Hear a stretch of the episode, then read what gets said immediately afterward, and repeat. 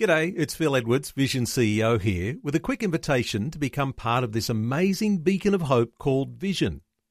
Together we can put our love into action to help people of all kinds build or rebuild their lives on the truth of God. Please consider the part you can play during our upcoming Visionathon appeal, remembering that it's your support that makes Vision possible, including this podcast. Life, culture, and current events from a biblical perspective. 2020 on Vision. Our special guest is Dr. Baruch Korman. He leads Love Israel and is a special guest in Australia for a conference this weekend in Sydney that is sponsored by Derek Prince Ministries and CVM Group. Baruch Korman brings biblically based teachings with an emphasis on the Jewish context of Scripture.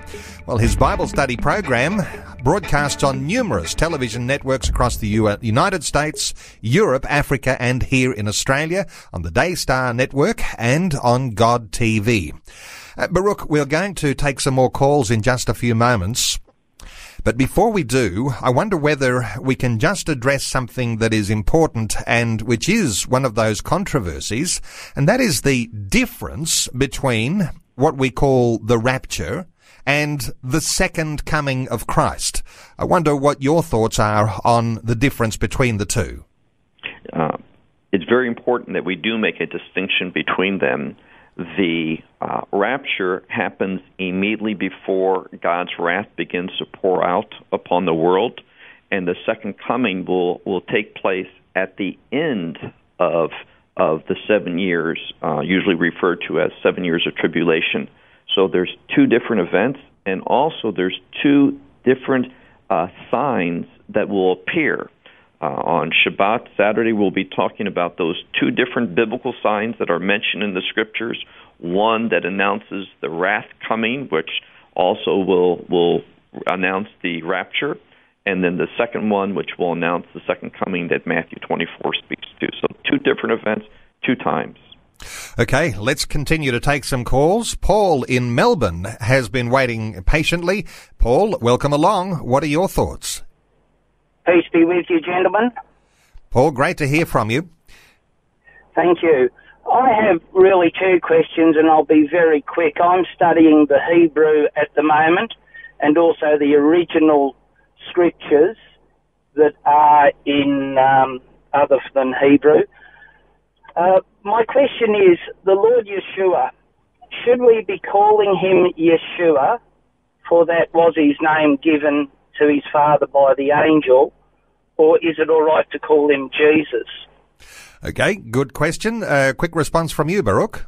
Well, I also refer to him by the name Yeshua. However, I, I strongly would, would say that uh, whether you speak English and you call, refer to him Jesus, or you speak Spanish and it's Jesus, um, as long as we're referring to, given uh, the language that's one speaking, the biblical Jesus and Scripture Yeshua, I, I have no problem with uh, any of those, whether it's Jesus. I speak a lot in Europe where they refer to him as the Jesus in many languages. So um, I, I don't have a problem with Jesus, that name, but I do think Yeshua was and know that that was the name that was given to him scripturally. Okay, thank you so much to Paul from Melbourne. Let's take a call from Solomon in Sydney. Hello, Solomon. Welcome along. Solomon, are you with us? Solomon, you might like to call us back. Let's hear from Chris in Victoria. Hello, Chris. Welcome along. Um, good day, Neil. Good day, Baruch. Uh, welcome to Australia. Um, Thank I you, just Chris. want to uh, ask you, um, you know, the Jewish um, uh, mindset is, is cyclical, or, or, the Jewish, you know, thing is cyclical, and our Christian faith is linear. So how does the Jewish faith reconcile the rapture, you know, where, where things will come to a sudden halt and also, um, are you leaning more to pre-trib because of what the Bible says, that which is holding him back is taken away before the man of sin can be revealed? And I always believe that's the, the, the Holy Spirit, which is mainly the church. That's how God manifests His Spirit to the world through the church. Chris, great questions there. Let's deal with this idea that in Hebrew thinking that may be different to the way that a lot of Christians think. Well, I think what Chris was referring to is that there is that uh, the Moedim cycles of the holidays that are uh, cyclical and such. But I, I do think um, being someone who grew up in Orthodox Judaism, we do see the linear uh, aspect of moving, moving forward along the program of God. So the cyclical holidays refer and teach and reveal things about the program of God, but the program of God is moving along chronologically, uh, linearly. So I, I, don't think that there's a, a difference uh, in regard uh, too much to Judaism and Christianity. I will say, in regard to the rapture, Paul speaks of it and calls it a uh, mystery, which means usually a mystery when, when we come across that term in the New Testament. It refers to something that the Old Testament didn't really speak to or didn't speak to clearly. And the rapture is one such uh, uh, mysteries that, that Paul mentions so it's not surprising that Judaism doesn't have any view or any understanding of this event. Thank you so much to Chris in Victoria. Let's take a call from Solomon in Sydney. Solomon, we've got you this time. Yeah, good morning, uh, Dr. Baruch. Uh, good morning, Neil. Thanks for taking my call. Absolutely our pleasure. What are your thoughts? Um, I'm just going to have an observation and a, and a uh, request that uh, doctor would just uh, um, alert to two scenarios. And that is uh, Matthew 25 uh, in regards to the ten virgins. And the second one is going to be what uh, Val did refer to in her talk, uh, in her questions, uh, in regards to the seven feasts. And because my understanding is both relate to the rupture, the, the particularly the seven feasts. Um, historically and literally the biblical um, understanding what's already written there. Jesus fulfilled the first three. The church was fulfilled the fourth one, which is the Feast of Pentecost. And now we are in the vicinity, so Dr. Jonathan Cahn talks about in the vicinity of the rupture, which is the, the, the Feast of Trumpets. Now, in, in terms of the, uh, the wedding scenario of, of Matthew 25, um, I wonder if you could alert to it in, in terms of the Jewish uh, wedding ceremony or the, the whole protocol that leads to the the calling of the uh, uh, bridegroom arrival. That uh, the bride has the bridegroom has arrived, and is the church ready in terms of the ten virgins? Good thoughts there, uh, and let's t- let's get a response from uh, Baruch for Solomon. Yeah, um, in regard to uh, the, the holidays, I agree with uh, uh, Shlomo Solomon's statements in regard to the first three feasts. Uh, the Feast of Pentecost is going to, in fact, the book of Acts speaks about a uh, uh, refreshing of the Holy Spirit in the in the last days. So even though Pentecost has laid a foundation, uh, the message of Pentecost, which from a Hebrew perspective is related to the kingdom and the fullness. I think that there's another dimension waiting to be fulfilled. And in regard to the fall festivals, when we look at them, I think they speak loudly to in time events. I would not necessarily say that uh, that each of these fall festivals are going to relate to another specific event that Messiah is going to do. Uh, namely, I would not necessarily associate the rapture with the Feast of Trumpets. And he mentioned uh, Jonathan Cahn.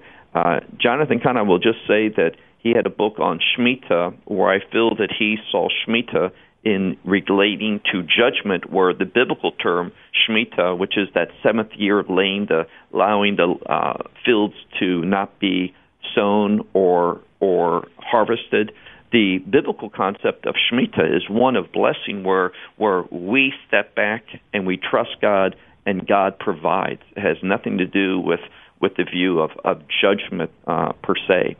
So I don't know if that touches on all of his issues, but I think it deals with uh, several of them. Well, Solomon, thank you so much for your call. I hope that was uh, a helpful response. Uh, let's take another call. Robin is in Mount Morgan in Queensland. Hello, Robin. Welcome along. Yes, yes hi, Neil. Um, look, I, I, just want to um, make the point about the arguments. Um, it really, really uh, worries me when a lot of Christians are expecting to get lifted up any moment now, and I very much wonder whether they are the very, very ones that may be deceived and may fall away, because they were the warnings that Jesus gave was that there would be in the last days very great deception, that even the elect may be deceived. And um, also, there's going to be a falling away because of the persecution. So, all of these Christians that are just waiting to be lifted out of the world the way that, the way it is now, how are they going to be when persecution heats up? And I, I agree with you, um, Doctor Baruch. Um, what you've been saying is excellent. I, I um, yes, it's very good. Okay, so, Robin, good thoughts there, and uh, let's get a response from Baruch. Uh, I, I agree with Robin that this idea that before anything bad happens, uh, believers are going to be removed. I think that is a strongly uh, incorrect, false teaching. Here again, I go back to we will not suffer the wrath of God, but believers are suffering intensely. And coming, even though I've lived in Israel for 20 years, coming from the West and being familiar with the, the Christianity that's taught in the West, especially among the evangelicals, which I consider myself of, but I, I agree with Robin that this idea that we don't need to be worrying.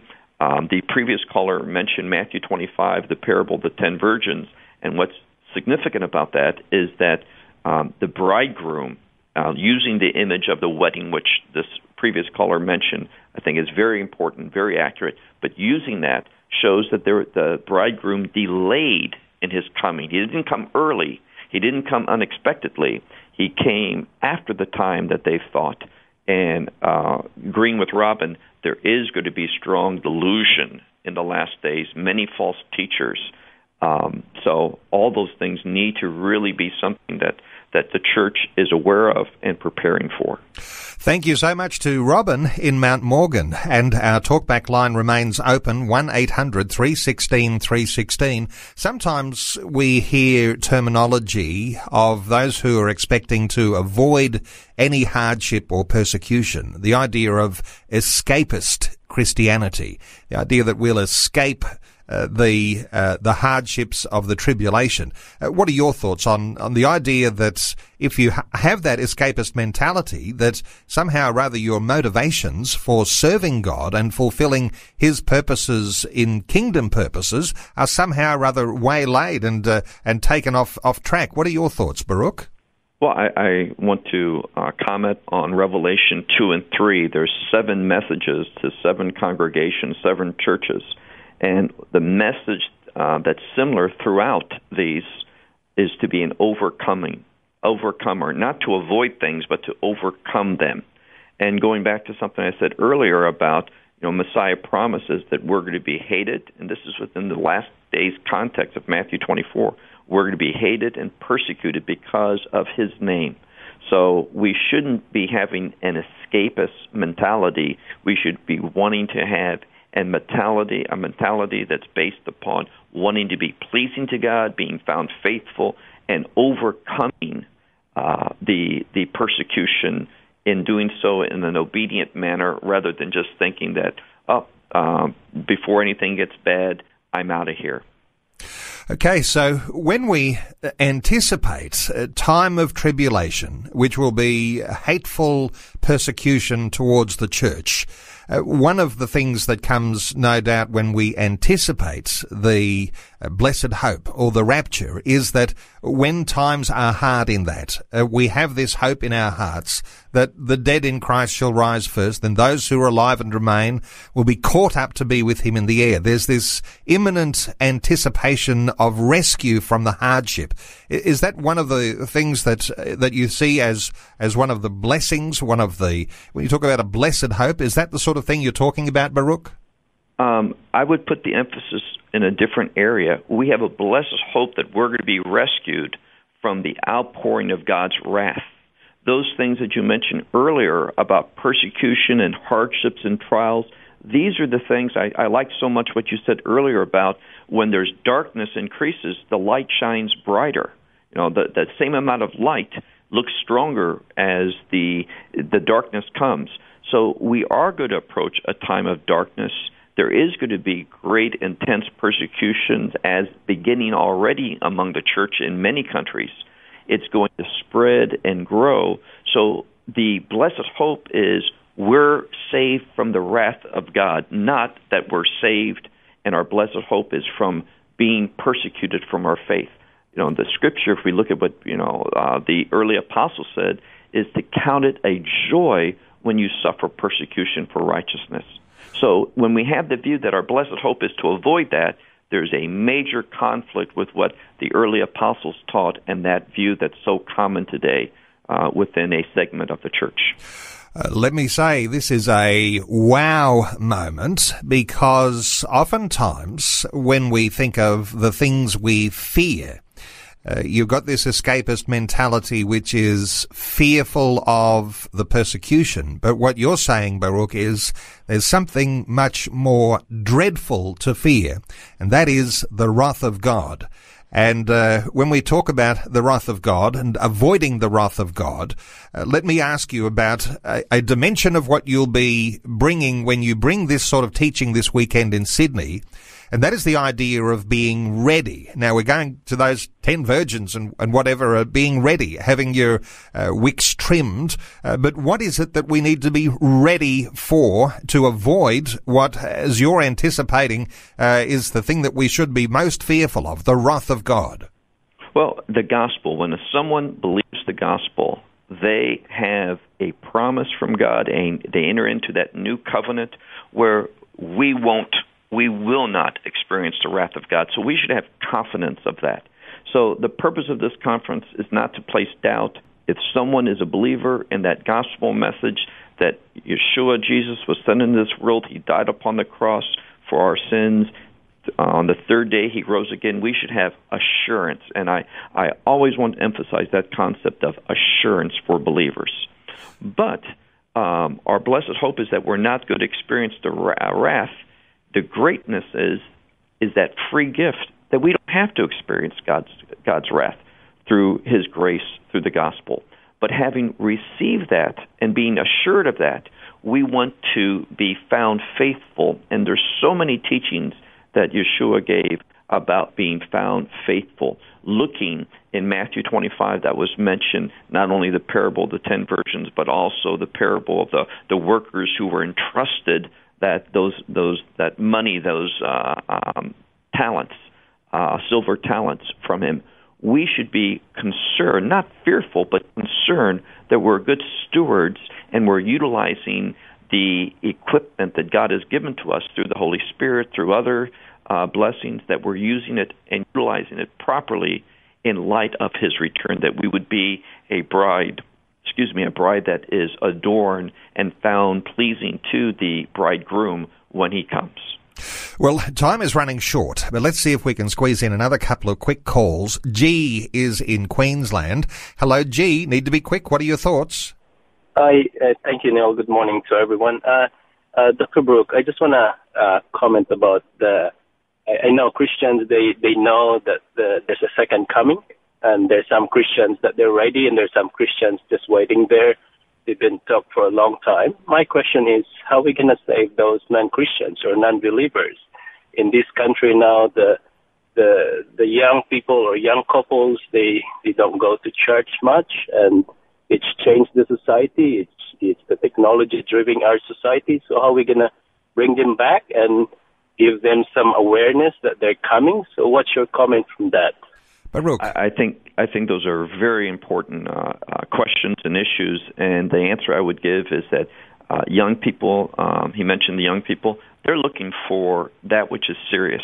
There is a growing in Israel among Orthodox Judaism because the younger people are seeing a commitment, a seriousness, and I think in that same way, because we have the truth, if we demonstrate that truth, if we have a godly witness, if we live lives that are totally sold out for the truth of Scripture, it is going to impact people because when we do that, we're going to be manifesting God's glory. And that's what brings, brings changes. When people see God's glory in a person's life because of their humbleness, because of their faithfulness, their committedness, I think that that's going to, to impact people and give power to that proclamation of sharing the gospel. G, great thoughts. And this is not a time for lukewarm. This is a time for red hot follower Amen. of Christ. Let's hear from Gary on the Gold Coast. Gary, you'll be our last caller. What are your thoughts?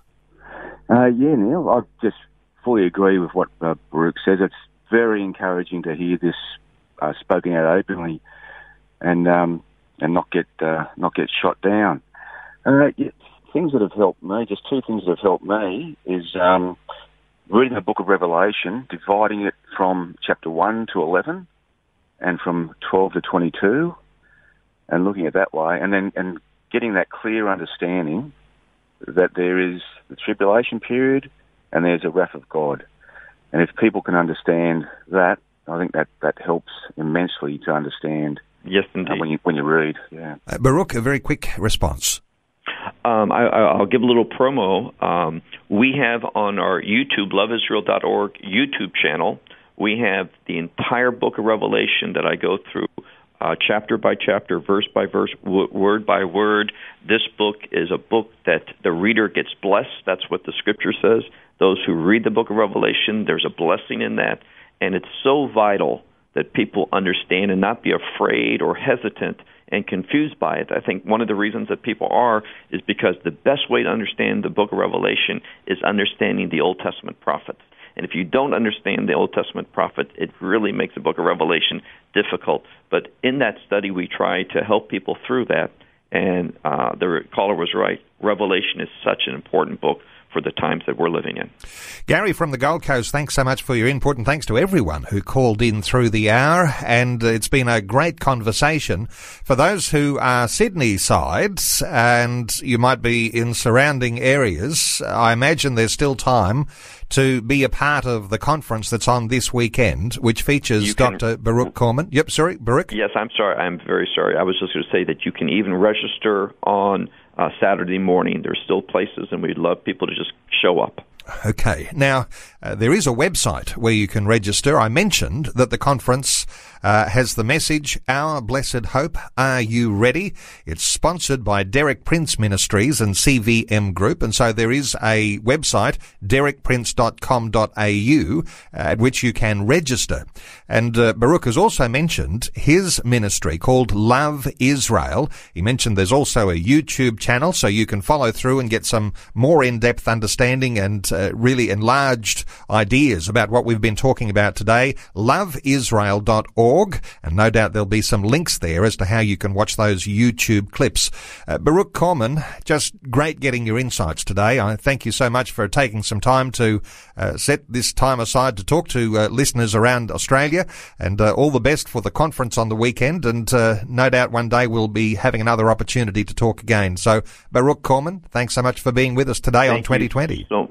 So, thank you so much, Neil. I really appreciate the, the opportunity to be on your program.